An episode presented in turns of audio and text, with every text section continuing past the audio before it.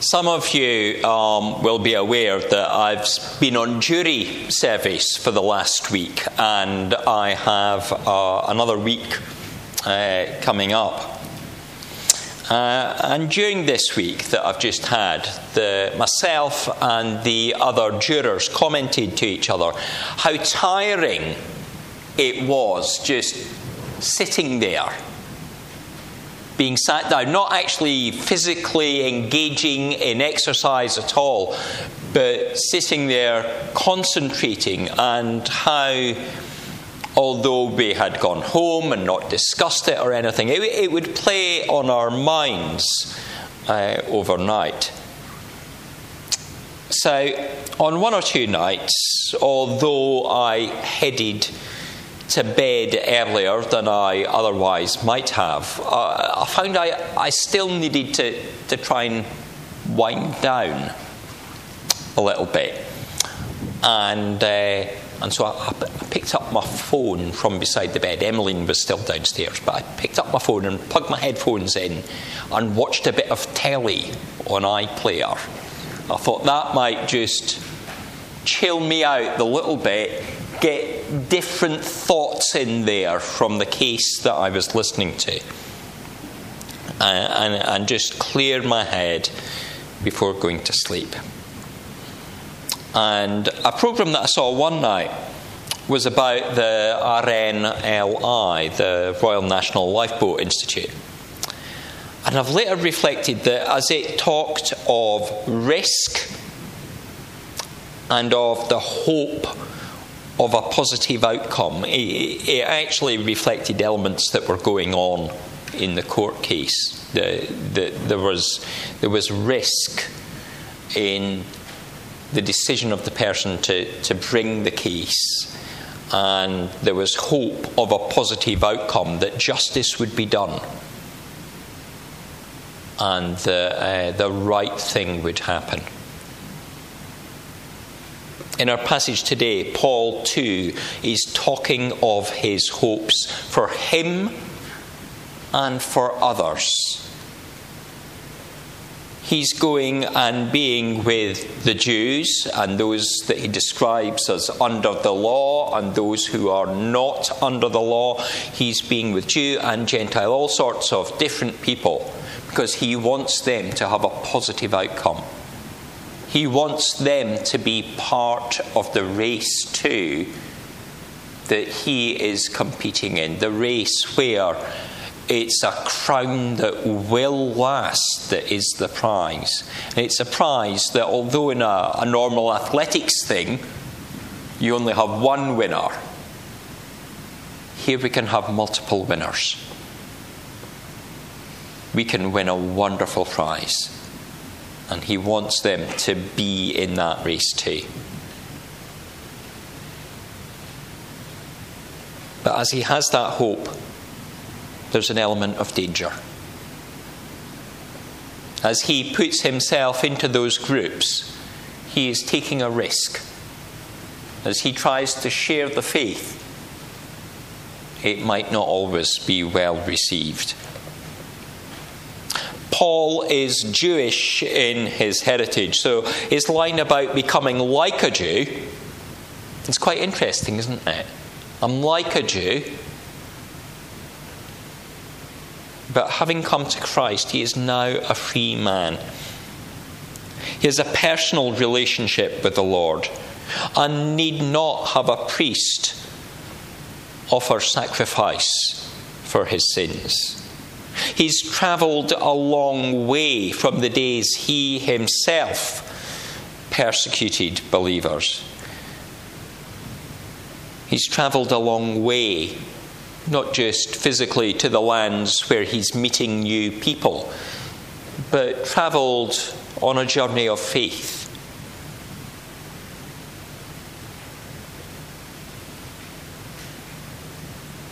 Although Paul knows he is free from the laws which would require offerings or a strict kosher diet that would require ritual cleansing, that would require the gathering for prayer at certain times.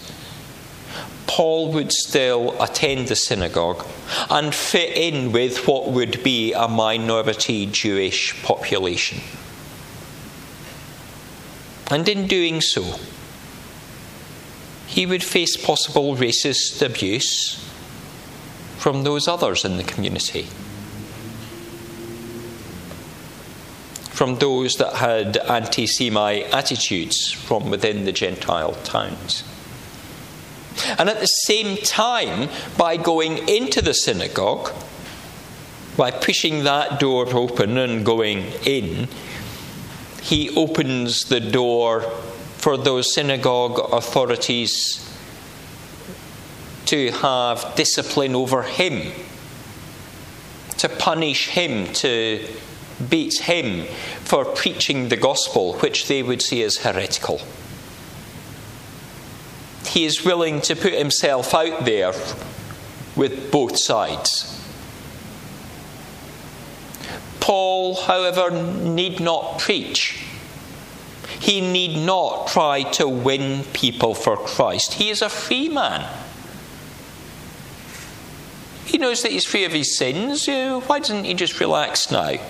He's free to do as he chooses, free to satisfy himself in different ways. But what progress, what satisfaction would he have had if he did not share his faith?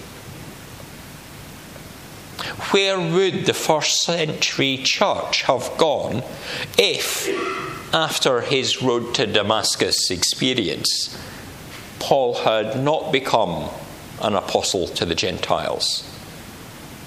but simply had chose to stop persecuting the believers and spent the rest of his time making tents in that city, following his profession rather than listening to the call that had come upon his life.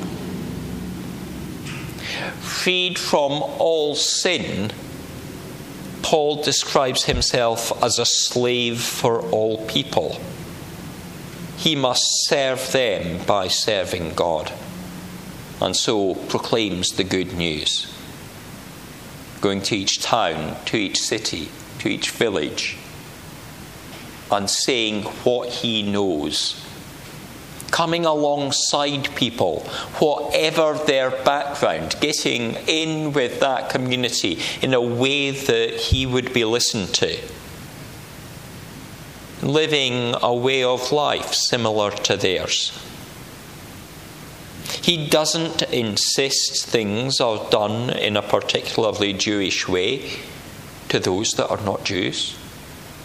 Nor does he really come against those that are saying that you have to live a certain way.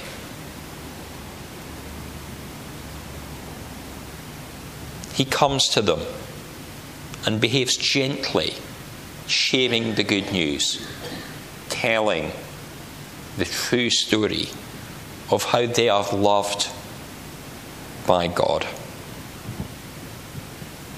And Christians in the world today, over 2,000 years later, need to make similar choices. It's no use being isolated from others, only having friends and contacts who are Christians, only meeting up with people who are the same as ourselves. But we also need to ensure that we interact with others. And when we interact with those around us, we do not lose sight of who we are people of faith. Forgiven and free, but freed to be God's people who live His way, who redirect their lives such that His purpose is seen. Paul's letter to the Corinthians makes clear that we are to live in our communities in a way that we connect with that community. And so we walk alongside individuals as we share our story of faith. And that will be the sort of thing that we'll be exploring next weekend as the team from OM come. Being faithful believers, being people who know our story and are ready to tell our story. The story of how we are loved and forgiven, and how we have a hope that goes beyond what we experience in our normal day to day life. So I do hope you will be coming to the workshops next Saturday, as well as being here next Sunday morning. We have seen this morning the young people and the leaders, and we've talked about the progression they've made being a year older and moving on, and the, the books that they get are a little bit more challenging as they go up through the years. I, I'm not quite sure how much Josie at the moment will be reading that book that she got, but in the years to come, she will.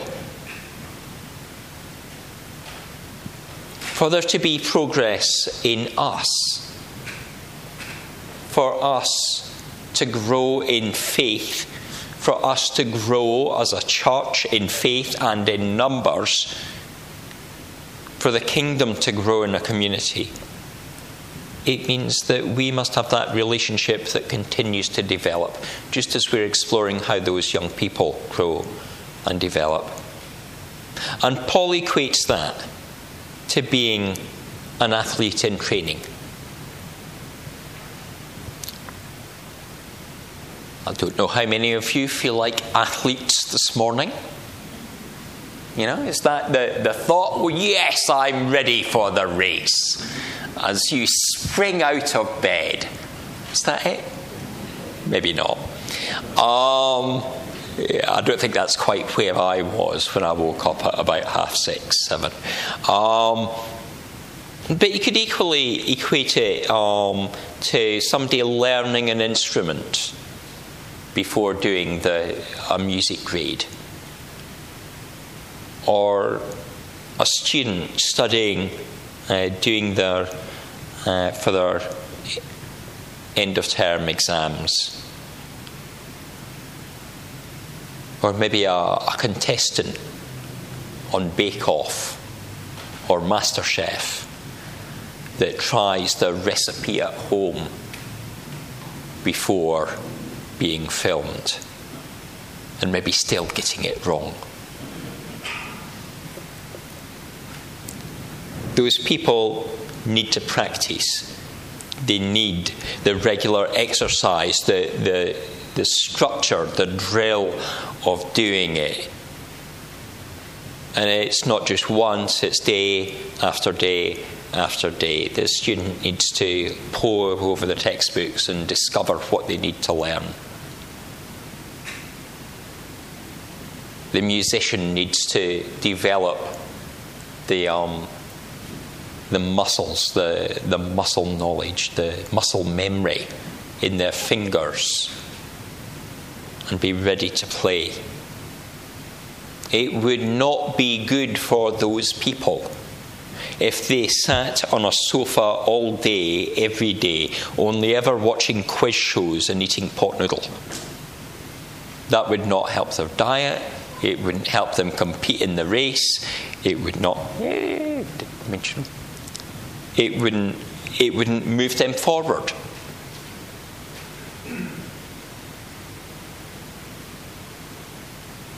Are you disciplined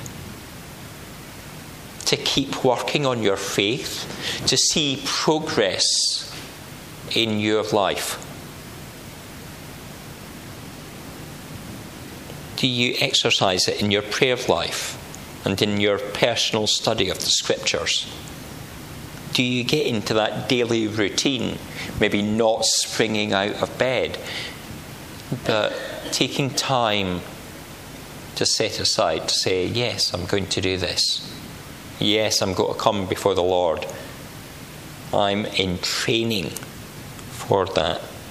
I imagine many of us read something each day. But I wonder do you read the Bible for the same amount of time as you read a newspaper, or a magazine, or a novel? To be progressing as a church, as individuals, it requires each of us to be taking that exercise, that spiritual exercise, and building it and growing it. I am um, back at the start of the summer. Um, I thought I would, uh, I would maybe do a bit of running. It was back about May, June time. And I, I got the, the app on my phone, which is Couch to 5K. And it, it, it gives you, uh, it talks to you. I shove my headphones in. I got a set of lovely Bluetooth headphones that I can put in there so there's no cable connected to the phone and uh, and so I, I, go out on day one. I found day one dead easy. You know, that was great and I did the, the bit of running. And the idea is you build up slowly. And that's it with most things. You, you, if you're practicing, you don't go straight for the highest level music exam if you've not handled the instrument before. So, so I started with that, and then um, two days later, I, I, did the second run because it tells you to take a break in between. And then I, I did the, the third run, and uh, and so on. I went on to the second week and then into the third week, and each each run was a little bit more challenging. Um, but then something happened. I can't remember if it was the hot weather or, or, or, just the busyness of life, but I, I stopped. I have to confess, I, I stopped uh, so, so uh, I was doing about three and a half k um, in the about 25 minutes, and I, I had improved, but I, I stopped doing it. Um, and then, having been away on holiday, I came back, and, and last week I, I thought, you know, I had a little bit of time, and I thought, well, I'll have to take the dog out for a walk anyway. And it's not too hot to take the dog out for a walk in the middle of the day now. So I'll, I'll take the dog and we'll go for a run. And I thought,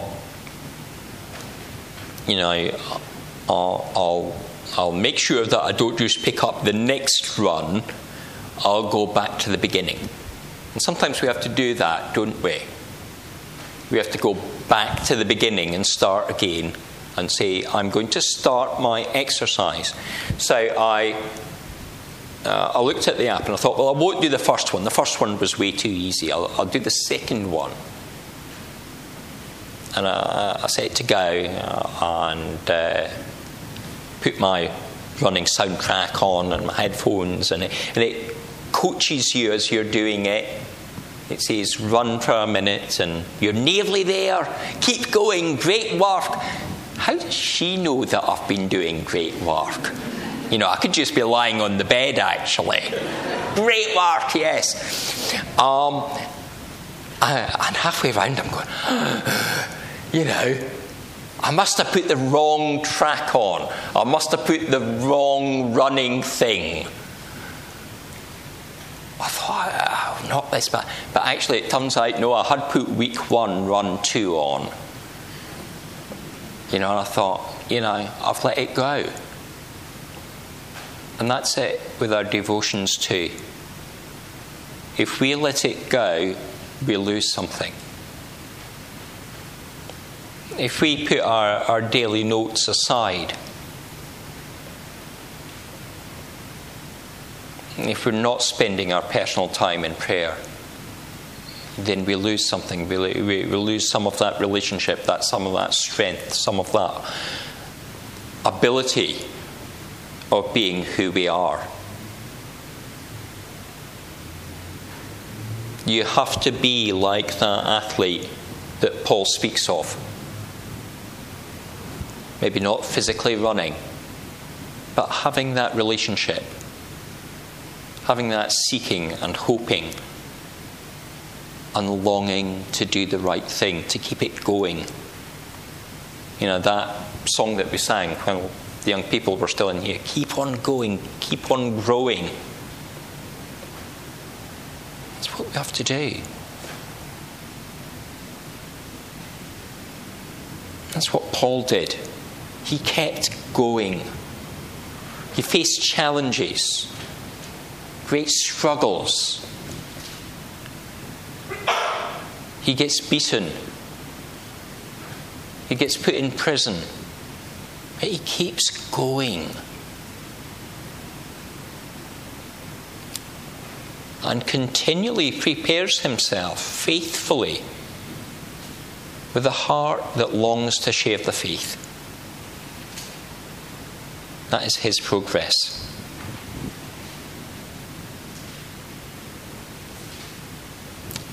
In that program I watched the other night, Saving Lives at Sea, the commitment of the lifeboat men and women was clear. It featured uh, boats from around Britain and Ireland, but one of them uh, was based at Brighton. And uh, it's based near the marina. And the, the crew uh, went out to a shout, and it was strong winds. And, and they don't have a big boat.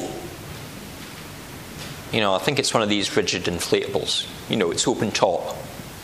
Looks a bit like a rubber dinghy sort of thing with a motor on the back. And a couple of motors on the back. And they go out bouncing along through these waves to a yacht uh, that's in uh, trouble just off the coast. And uh, they get there, but they're fighting a losing battle.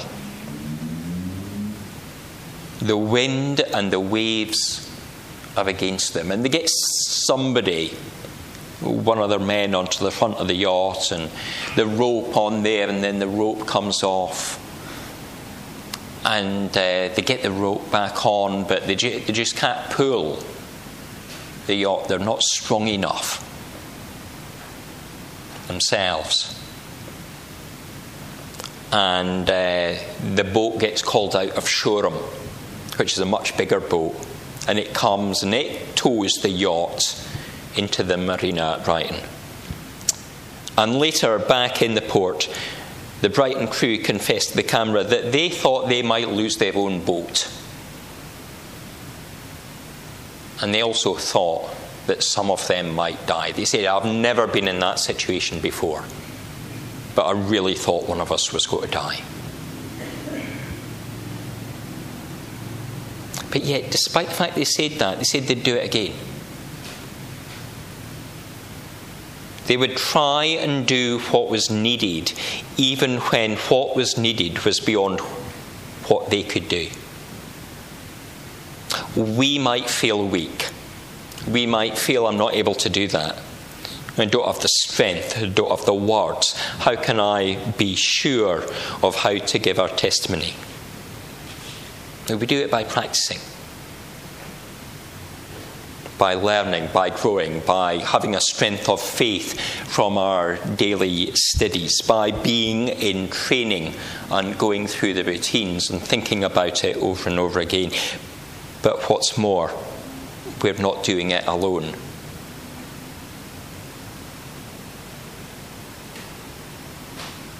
The Holy Spirit can come and strengthen us and give that extra support,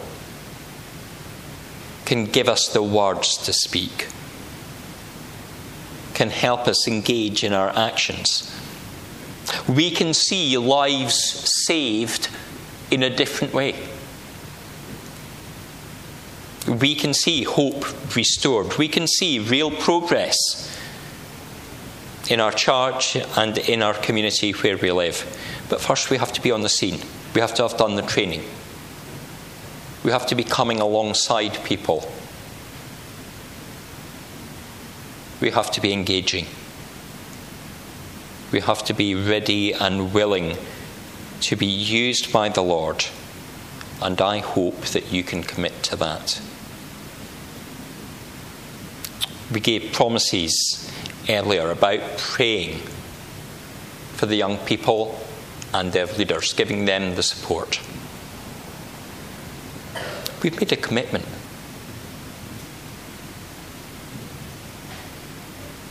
May we live up to that commitment. And may we see real progress in this place. Amen.